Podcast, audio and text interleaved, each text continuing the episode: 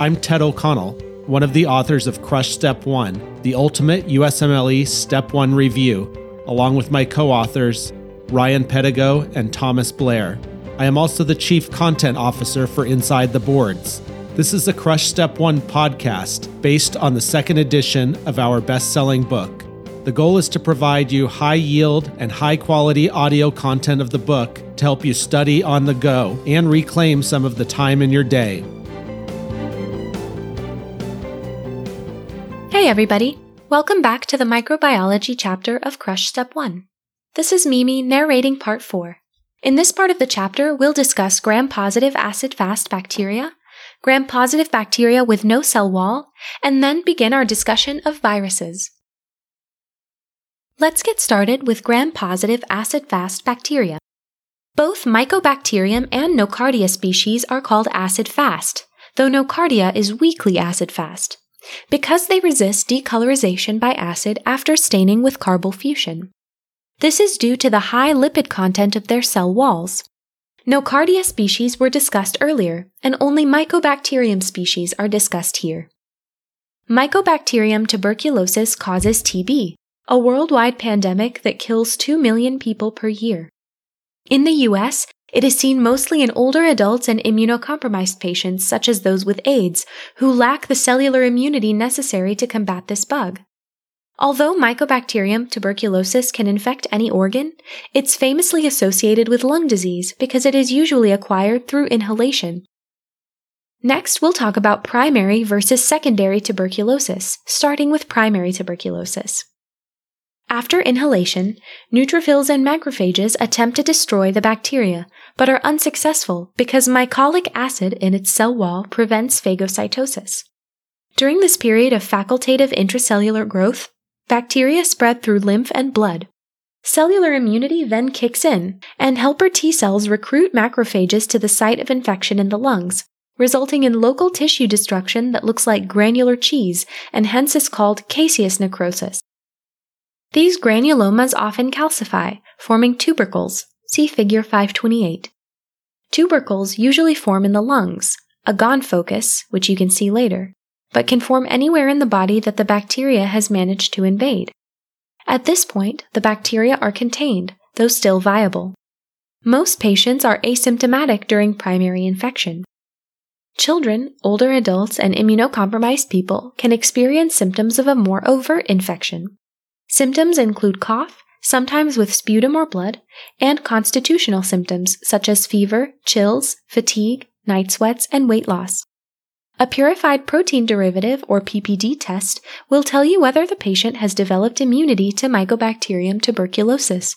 It is positive for active, latent, and past infections, demonstrating only the presence of a type 4 hypersensitivity, which is a cell-mediated response to tuberculosis antigens. Active infections can only be diagnosed by demonstrating acid-fast bacteria in sputum. A subdermal injection of proteins is read 48 to 72 hours later, which is the latency time for a type 4 hypersensitivity reaction. A 15 mm in duration indicates a positive test in a low-risk patient. It is 10 mm in moderate-risk individuals and 5 mm in the immunocompromised to be positive. False positives can result if the patient recently had a BCG vaccine, and false negatives are seen with compromised immune systems, called anergy, or if the patient was exposed to TB less than 10 weeks before the test. Another test is the interferon gamma release assay, which tests T cells in vitro to respond to bacterial antigens. This is more specific and is accurate in those with prior BCG vaccines. Radiologic findings in a patient who has recently experienced primary tuberculosis include calcified pulmonary lesions in the middle and lower lobes, which are called Ghon focuses, and hilar lymphadenopathy. A Ghon focus plus hilar lymphadenopathy is called a Ghon complex. Those who are experiencing symptomatic primary TB may show large cavitary lung lesions with air fluid levels. Next, let's talk about secondary or reactivation tuberculosis. Secondary TB usually occurs when a tubercle containing dormant bacteria weakens during an immunocompromised state. For example, HIV patients with a history of primary TB have a 10% chance per year of developing secondary TB. It can also occur with reinfection. Reactivation TB is usually pulmonary and presents with cough, sometimes bloody, fever, night sweats, and weight loss. The infection usually occurs in the apical areas of the lungs near the clavicles because oxygen tension is highest and tuberculosis is an obligate aerobe. As macrophages and T cells fight to wall off the bacteria, lesions form that follow the same pattern as the lesions in primary TB. They caseate, which is the term for cheese-like, liquefy, which results in air fluid levels, and cavitate. Although pulmonary TB is most common, bacteria can spread from the lungs to other parts of the body, and tubercles in extrapulmonary sites can themselves reactivate. Hence, reactivation TB can take the following forms. Number 1, lymph node infection. It's the most common extrapulmonary site of reactivation and is usually in the cervical lymph nodes. This is also called scrofula and manifests as large matted lymph nodes. Number 2, pleural and pericardial infection presents as fluid in the pleural or pericardial space. Number 3, kidney infection presents with red blood cells and white blood cells, but no bacteria in the urine. Because there are white blood cells but no bacteria, this is known as sterile pyuria. Number 4, skeletal infection usually affects the spine, which is called Pott's disease. Number 5, joint infection presents as chronic inflammation of one joint. Number 6, CNS involvement presents as subacute meningitis and granulomas can be seen in the brain. And finally, number 7, miliary tuberculosis presents as seed-sized granulomas all over the body. In fact, seeding to the adrenal glands is a common cause of adrenal insufficiency worldwide. Several atypical species of Mycobacterium cause mild pneumonia. Mycobacterium avium intracellulare is a well-known opportunistic infection in AIDS patients with low T-cell counts, typically below 50. The bacteria spread, leading to a wasting illness involving multiple organs, although it is rarely the cause of death in these patients. Mycobacterium avium intracellulare also causes non-tender cervical lymphadenitis. Treat this by excising, not incising, the lymph node. Another species is Mycobacterium marinum, which causes fish tank bacillus, an ulcerative skin lesion in people who work with fish tanks. Mycobacterium leprae causes leprosy. The bacteria are transmitted through respiratory secretions or skin lesions of an infected individual, although it seems that not everyone is susceptible to infection for unknown reasons. The bacteria prefer to grow in the cooler body areas such as the skin, peripheral nerves, eyes, nose, and scrotum. Like Mycobacterium tuberculosis, Mycobacterium leprae is acid-fast and is a facultative intracellular organism, resisting destruction by macrophages using mycolic acid and dividing within them. Hence, the host must mount a cellular immune response with T cells in order to destroy the bacteria. The severity of disease is dependent on the degree of this host response. Lepromatous leprosy is the most severe, in which the host mounts no cellular immune response. Although the bacterium can be found everywhere in the body, the infection produces lesions mostly on the skin, such as hairless lumps and thickening, including leonine facies. See figure 529 for a photo. It also creates lesions on peripheral nerves in a stocking glove distribution of sensory loss, which leads to repeated trauma, infections, and eventual deformities. In addition, it affects nasal cartilage, causing saddle nose deformity, the testes, causing infertility, and the eyes, causing blindness. The next form is tuberculoid leprosy, which occurs when the host can mount an effective cell-mediated immune response. These patients generally have a self-limited, non-infectious, mild form of leprosy with some damage of peripheral nerves, 1 or 2 palpable nerves, sensory loss in those areas. The lesions are macules or flattened plaques without sensation. Other severities can be seen in between lepromatous and tuberculoid leprosy, such as borderline lepromatous, borderline, and borderline tuberculoid. The Lepperman skin test, like a PPD, can be used to determine where the patient falls on this spectrum in order to determine prognosis. Other diagnostic tests include a skin and nerve biopsy, which shows granulomas in tuberculoid leprosy and acid-fast bacteria in lepromatous leprosy, or cultures in a mouse footpad, which can't grow in vitro. Treatment is with dapsone and rifampin, adding clofamazine for lepromatous disease. Patients may develop a hypersensitivity to sudden destruction of the bacteria. Treat this with prednisone. Erythema nodosum leprosum may also present after starting treatment. This is an immunocomplex deposition in the skin. Treat this with thalidomide and don't stop treating for leprosy. Let's move on to our final section on bacteria, which discusses gram-positive bacteria with no cell wall, specifically Mycoplasma pneumoniae and Ureaplasma urealyticum. Mycoplasma species are tiny organisms without cell walls, so antibiotics targeting cell wall integrity like penicillin or cephalosporins are ineffective, whereas those attacking ribosomes, such as azithromycin and tetracycline, are effective. Mycoplasma pneumoniae is spread by respiratory droplets and causes tracheobronchitis and a mild walking or atypical pneumonia, with a slow onset of fever, malaise, sore throat, and dry hacking cough, mostly in young adults and teens. The organism binds to respiratory epithelia but does not invade, inhibiting ciliary motion and destroying mucosal cells.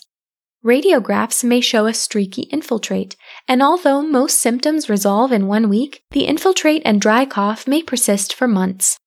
Infection can cause formation of anti-red blood cell antibodies, leading the blood to clump on ice. This is the cold agglutinin test, and it causes anemia.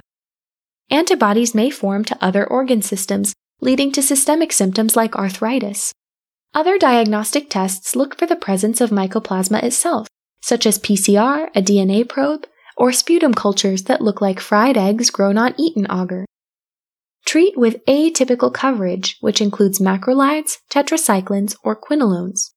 Next, Ureaplasma urealyticum is actually a species of mycoplasma. It is named urealyticum because it cleaves urea into ammonia and carbon dioxide using the urease enzyme.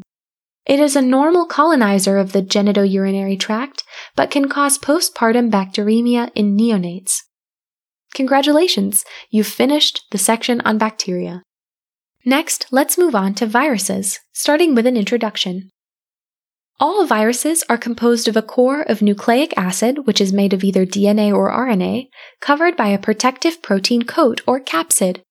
Viruses are classified into groups by, number 1, the type of nucleic acid that they use, number 2, the shape of their capsid, and number 3, the presence or absence of an outer membrane called an envelope. The envelope, present on some viruses, is derived from the host cell's plasma or nuclear membrane, as the virus progeny buds outward for release.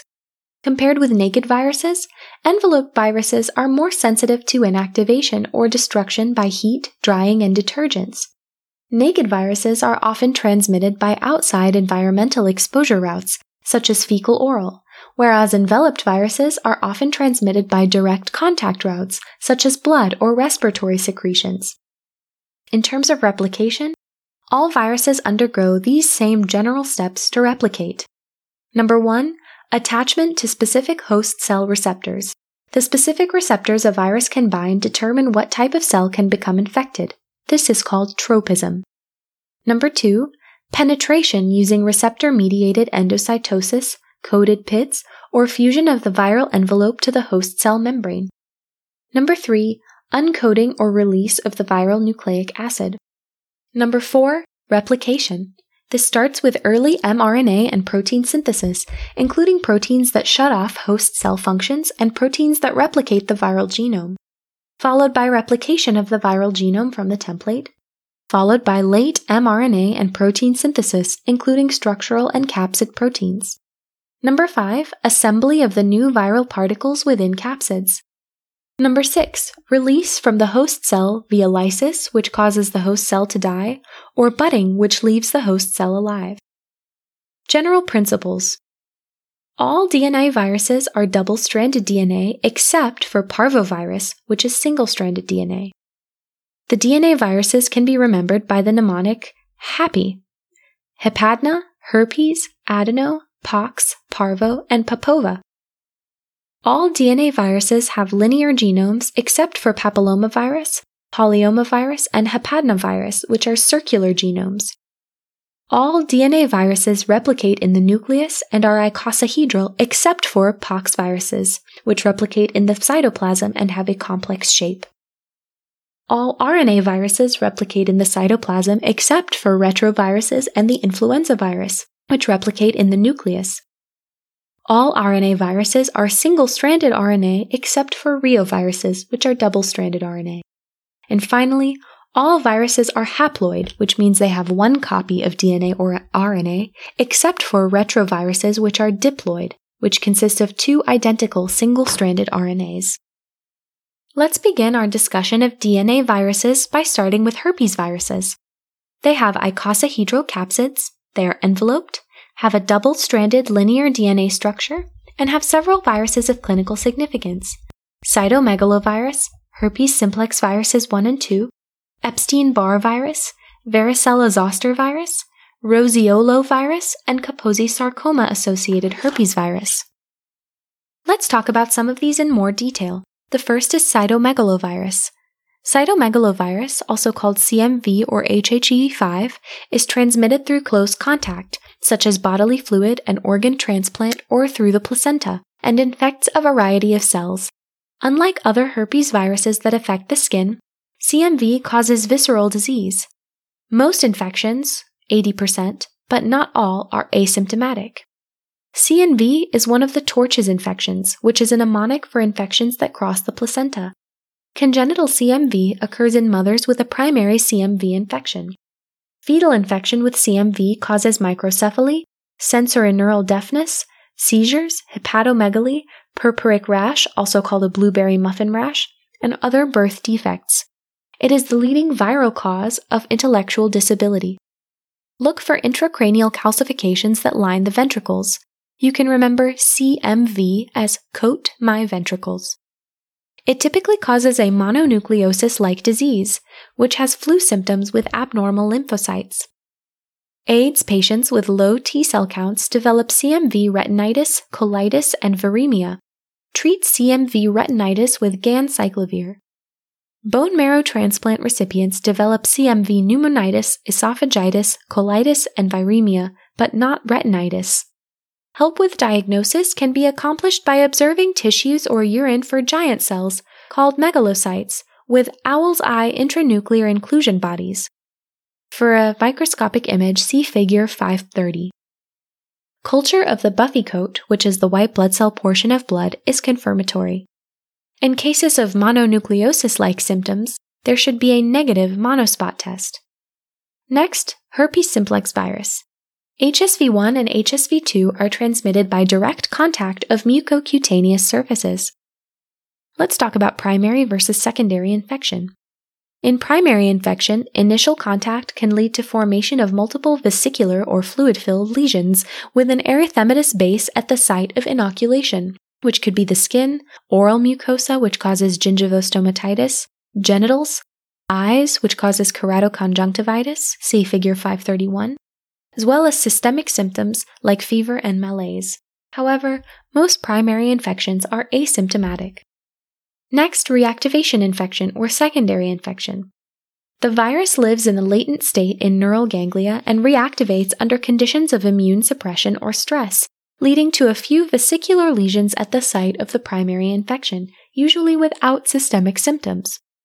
Herpes labialis, which causes cold sores, see figure 532, and genital herpes are common reactivation infections, but recurrent gingivostomatitis and keratoconjunctivitis, which is a common cause of blindness in the United States, are also possible.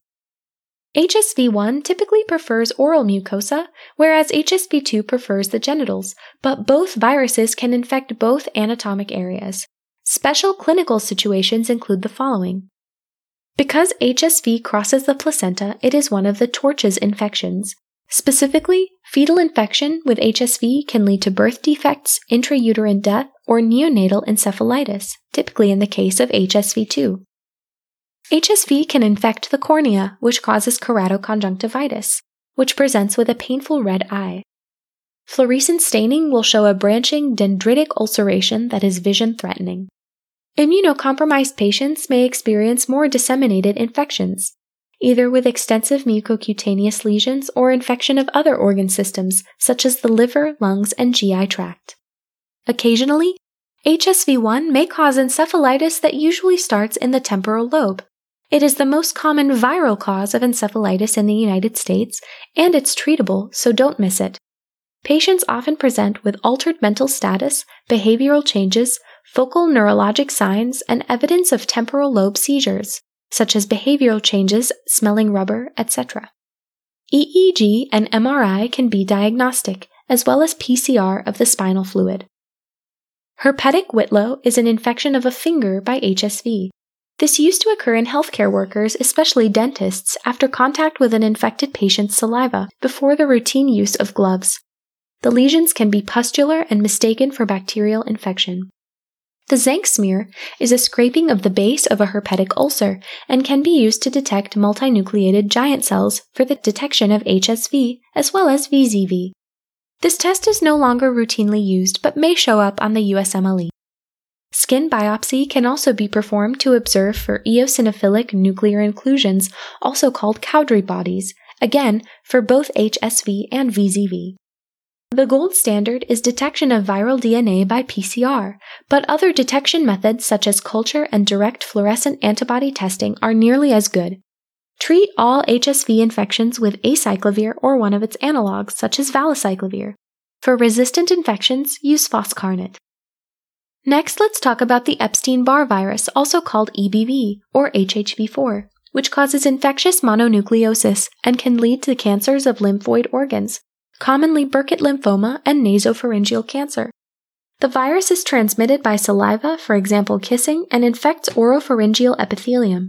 It can then invade the bloodstream, where it infects B cells through the C3d complement receptor. EBV then causes a transformation in B cells, allowing them to evade normal growth and division controls. The result is a massive proliferation of transformed B cells that contain latent viral DNA, and occasionally viral replication occurs within the cells until lysis releases them into the bloodstream. The immune response against these transformed B cells leads to the classic clinical picture of mononucleosis, which is lymph node and spleen enlargement, flu-like symptoms, and painful pharyngitis. Patients with active mononucleosis are at risk for splenic rupture, so no contact sports allowed. If you give a patient with EBV amoxicillin thinking that it is strep throat, they will break out into a macular rash. Testing for EBV can be done with the monospot test, which tests for the heterophile antibody and is sensitive but not specific. Confirmation of the diagnosis is by anti-EBV immunoglobulin M or IgM. Atypical CD8 cytotoxic lymphocytes can also be seen on blood smear. See figure 533. If transformed B cells are not well controlled by the immune system and are allowed to proliferate, they will accrue mutations that can eventually lead to lymphoid cancers. EBV-associated Burkitt lymphoma is common in African children. EBV can also cause non-Hodgkin lymphoma and oral hairy leukoplakia in HIV-infected patients. Nasopharyngeal carcinoma in southern Chinese populations has also been highly associated with EBV infection. Next, let's discuss varicella zoster virus, also called VZV or HHV3, which causes chickenpox as the primary infection and shingles as the reactivation infection. Transmission occurs through exposure to respiratory droplets or by direct contact with a varicella skin lesion. After inoculation, there is a 2-week incubation period followed by a viremic phase with fever, malaise, and pharyngitis, followed 24 hours later by the classic, quote, dewdrops on rose petals, vesicular rash, that spreads outwards in crops from the trunk and face. See figure 534. The lesions rupture and crust over in 1 week, at which point the patient is no longer contagious. The entire process is relatively mild in immunocompetent children, whereas adolescents, adults, and immunocompromised patients generally experience more severe disease. For example, pneumonia and encephalitis are common complications in these groups. Since the introduction of the VZV vaccine in 1995, the rate of hospitalization for these patients has declined significantly. Because VZV can cause birth defects such as microcephaly, limb hypoplasia, and skin scarring, pregnant women especially must be protected. If a pregnant woman is exposed to someone with active VZV lesions, either chickenpox or shingles, she should receive VZV immunoglobulin.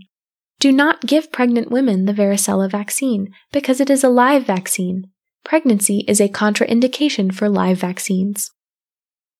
VZV remains latent in sensory ganglia and can reactivate in times of stress or immune suppression. The reactivation is called shingles and consists of a painful burning prodrome overlaying a specific dermatome, followed by a vesicular rash. Hint: remember that dermatomes don't cross the midline, so if the rash of shingles doesn't either. For an example, see figure 535.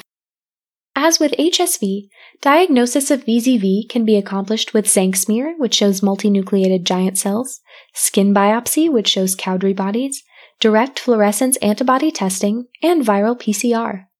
Treat VZV with high-dose acyclovir to decrease duration and risk of postherpetic neuralgia. Next, let's briefly discuss other herpes viruses. HHV6 causes roseola or exanthum subitum, consisting to a 3 to 5-day high fever followed by a 1 to 2-day rash on the trunk. The key is that the rash occurs after the fever has resolved. It is transmitted by saliva and occurs mostly in infants. HHV8 is the cause of Kaposi sarcoma in AIDS patients and is transmitted sexually. For more information, listen to the section on AIDS-related infections. Let's discuss the hepadnaviruses. They have icosahedral capsids, are enveloped, have a double-stranded circular DNA structure, and the virus of clinical significance within this group is the hepatitis B virus. Hep B, also called orthohepadnavirus, is the only member of the orthohepadnavirus family. The other hepatitis viruses are RNA viruses. The viruses that are called hepatitis viruses are a heterogeneous group, clumped together because they primarily infect the liver. Orthohepadnavirus is extremely contagious, existing in all bodily fluids of an infected person. Transmission occurs by contact with fluids, through sexual encounters, transplacentally, by accidental needle sticks, or by needle sharing. The hepadnavirus uses DNA, not RNA, which you can remember because hepadna has DNA in the name. Under electron microscopy, one can see the intact virus particle, which is called the Dane particle, which looks like a sphere. One can also see strands of capsid and envelope proteins that have broken off. These are called the Hep B surface antigens. See figure 536. Antibodies to the surface antigen confer immunity to the virus. A patient can also develop antibodies to the core antigens, but these are not protective. During active viral replication, another antigen is released called the Hep B envelope antigen, which is a marker for active disease. The serology of hepatitis B is complicated but worth memorizing. The Hep B surface antigen equals disease, whether chronic, acute, or whether the person is a carrier. The antibody to the Hep B surface antigen equals immunity, after either a resolved infection or immunization. Appearance of the antibody to the Hep B surface antigen corresponds to the disappearance of the Hep B surface antigen. Antibody to the Hep B core antigen, IgM, equals new infection. Antibody to the Hep B core antigen, IgG, equals old infection. The Hep B envelope antigen means high infectivity, and the antibody to the Hep B envelope antigen means low infectivity. See Table 5.4 for patterns of Hep B serology in different stages of infection. There are several different disease states that can result from Hep B infection. Asymptomatic carriers harbor the virus but never develop antibodies to the Hep B surface antigen and never develop liver damage. Often, these patients are immunocompromised because it's the immune reaction that does most of the liver damage. Chronic persistent hepatitis is a low-grade smoldering hepatitis. Chronic active hepatitis is an acute hepatitis that just doesn't resolve. And finally, fulminant hepatitis is an acute hepatitis with a rapid destruction of the liver. Complications of chronic Hep B infection include primary hepatocellular carcinoma and cirrhosis. Diagnosis is by detection of the Hep B surface antigen. Antibodies to the Hep B core antigen, either IgM or IgG, are markers of the length of disease in both acute and chronic states. The hep B envelope antigen and the antibody to the envelope antigen tell you how infectious the patient is. Again, see Table 5.4. That's it for Part 4 of the microbiology chapter. Tune in to Part 5 to continue our discussion of viruses, starting with parvovirus. Thanks for listening. With that, we wrap up today's episode of the Crush Step 1 podcast. A big thank you to Elsevier Incorporated, the publishing company behind Crush Step 1, as well as all of my other books, for allowing us to put out this book in podcast format. Thank you for joining us, and please check out our other chapters.